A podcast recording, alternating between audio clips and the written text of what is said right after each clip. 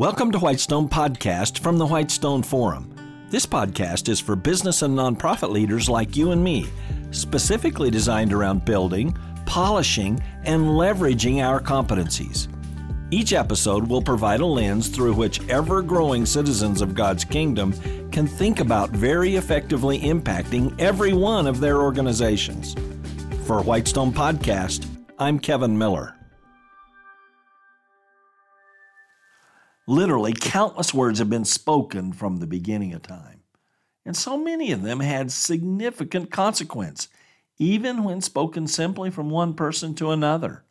Sometimes very hurtful words, sometimes very encouraging words, sometimes very engaging words. How about taking that literally, like the words I do? Very engaging, hopefully for a lifetime. Hey, want to have some fun and learn a lot? Go pick up a copy of John Bartlett's Familiar Quotations. That was the go-to book for finding quotes in the pre-internet era. You can sit and read it for hours, laughing, then pondering, then tucking a choice morsel away for future use.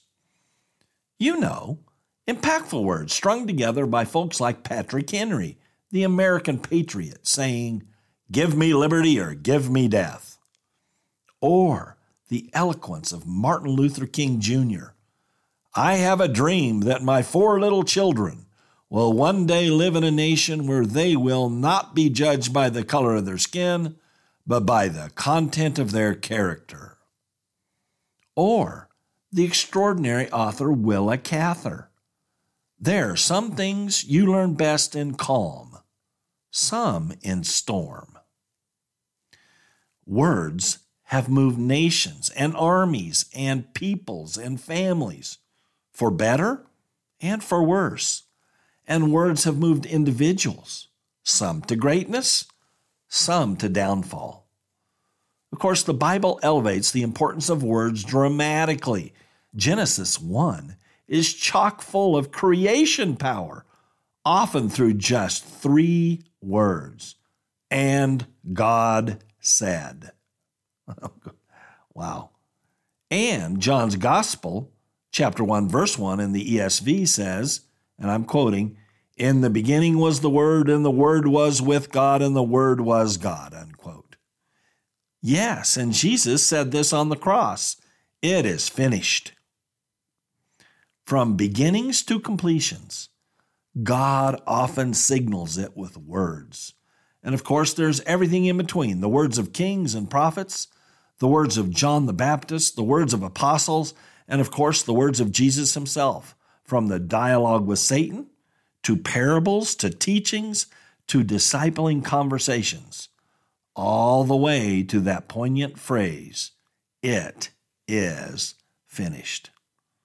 All of this is powerful stuff. Ordinary words can be strong, but when God is involved, in fact, when he's helping to direct traffic, well then, every person involved can be operating in a whole different realm at a much more escalated level. And that's the focus of this episode. The most powerful words ever spoken. Yes, you got that right.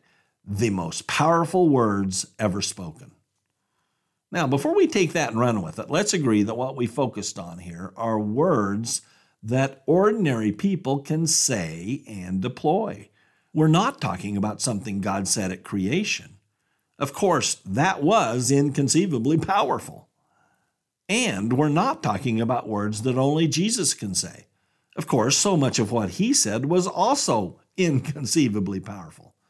No, we're talking about what you and I can say. Now, wait a minute, you say. The phrase you said was the most powerful words ever spoken. And that word "spoken" is past tense. Well, that's because they were spoken as documented in the Bible at 2 different times, in 2 different contexts, in 2 very powerful ways. But these particular words are specifically designed for us to speak to, here and now, and in the future too. That's right.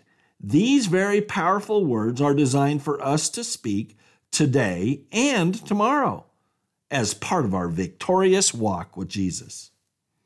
But let's go back to the specifics of when these powerful words come to us. So, remember when Jesus taught his disciples to pray near the end of his earthly ministry, teaching what's commonly called the Lord's Prayer? It's very likely that you've recited this prayer numerous times in your life, hallowing the name of the Father, counting on daily bread, and asking forgiveness for trespasses. And tucked right in there are the most powerful words to ever be uttered by a follower of Christ. Thy will be done. Now, these words are so familiar to so many of us that we can be inclined to gloss right over them without thinking, as we are all inclined to do when we are rushed and reciting something that's so familiar, so daily. But there we are in Jesus' short prescription for praying. We are instructed to ask for the Father's will to be done. What an amazing prescription from the Lord Jesus himself. But here's the truly startling thing. Jesus didn't just teach or preach this. He practiced exactly what he preached, right when it counted the most. And you know exactly when and where that was. Jesus was in the Garden of Gethsemane, completely aware of his fate that was coming on Calvary, the pain, the shame, the trial of the cross. The stress was so great that he was sweating blood.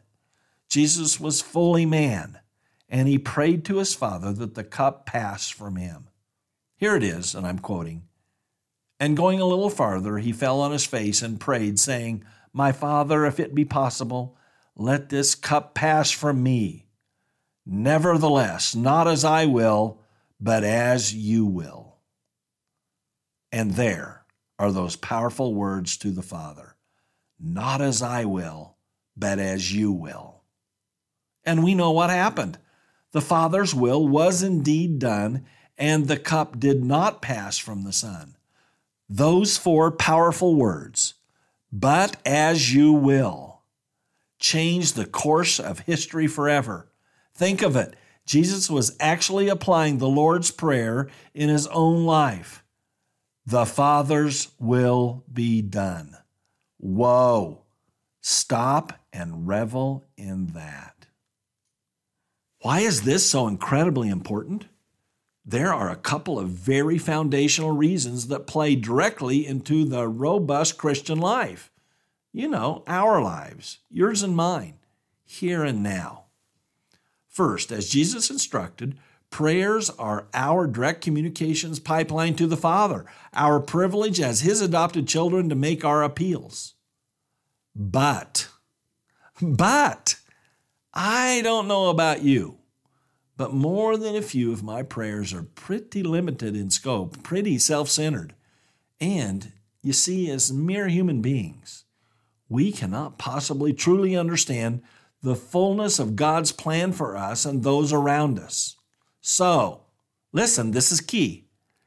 If our motives are shallow or impure, we are asking God to override our desires when our petition is not residing in God's perfect fullness, even if that's in other parts of the very same prayer. That's just like Jesus modeled for us in the Garden of Gethsemane. Second, the Bible tells us in James 5:16, that, quote, "the prayer of a righteous person has great power as it is working," unquote. Righteous, you might object. I don't feel very righteous sometimes. But Romans 3:21-22 instructs us that now the righteousness of God has been manifested apart from the law. Although the law and the prophets bear witness to it, the righteousness of God through faith in Jesus Christ for all who believe," unquote. Wow. Our prayers have great power as a result of the righteousness imputed to us solely by our faith in Christ. But if we're invoking our fleshly desires in our prayers, then we truly need to add this overriding corrective. But your will be done. So the integrated truth is told here in all these Bible verses. Let's string these elements together to make the case. Number one, we are instructed to pray for our Father's will to be done. Number two, we are instructed in 1 Thessalonians to pray without ceasing. So, at least daily, we ask for exactly that, our Father's will to be done. Number three, we are instructed that we are righteous through faith in Christ. Number four, we are instructed that the prayer of a righteous person has great power. Number five, we see the Son of God asking his Father to do the Father's will, even when the Father's will directly countered Jesus' direct petition for the cup to pass from him. And number six, we see that the Father did exactly that. The Father's will was that his Son drink the cup, and the glory of the cross was the result. We can only conclude we have pretty extreme daily power in our daily prayers as disciples of Christ, when it's specifically with the petition for any necessary overriding working of God's will being made part and parcel of those prayers. And all that's surely true for all our prayers, for vocational issues, missional issues, family issues, spiritual issues, life issues. Otherwise, are we seriously trying to limit God to our often puny, self-centered requests? Well, we are invited to do quite the opposite. You see, our privilege is essentially to exercise our will, to invite our Father to override any of our wrong, willful desires with his perfect will. So, Father, your will be done. Those are the most powerful words we are encouraged and privileged to offer every day. The most powerful words ever spoken, including by us, lowly and humble believers. That's true in the past. That's true in the present. And that's true, we know, in the future. Now that's crazy good. Thank you for listening to Whitestone Podcast. Visit our website, whitestone.org, for more real-world equipping. There you'll find uncommon video teachings, application and action questions for this podcast episode, and more. Also, check out our unique downloadable resources for group meetups. That's whitestone.org. I'm Kevin Miller.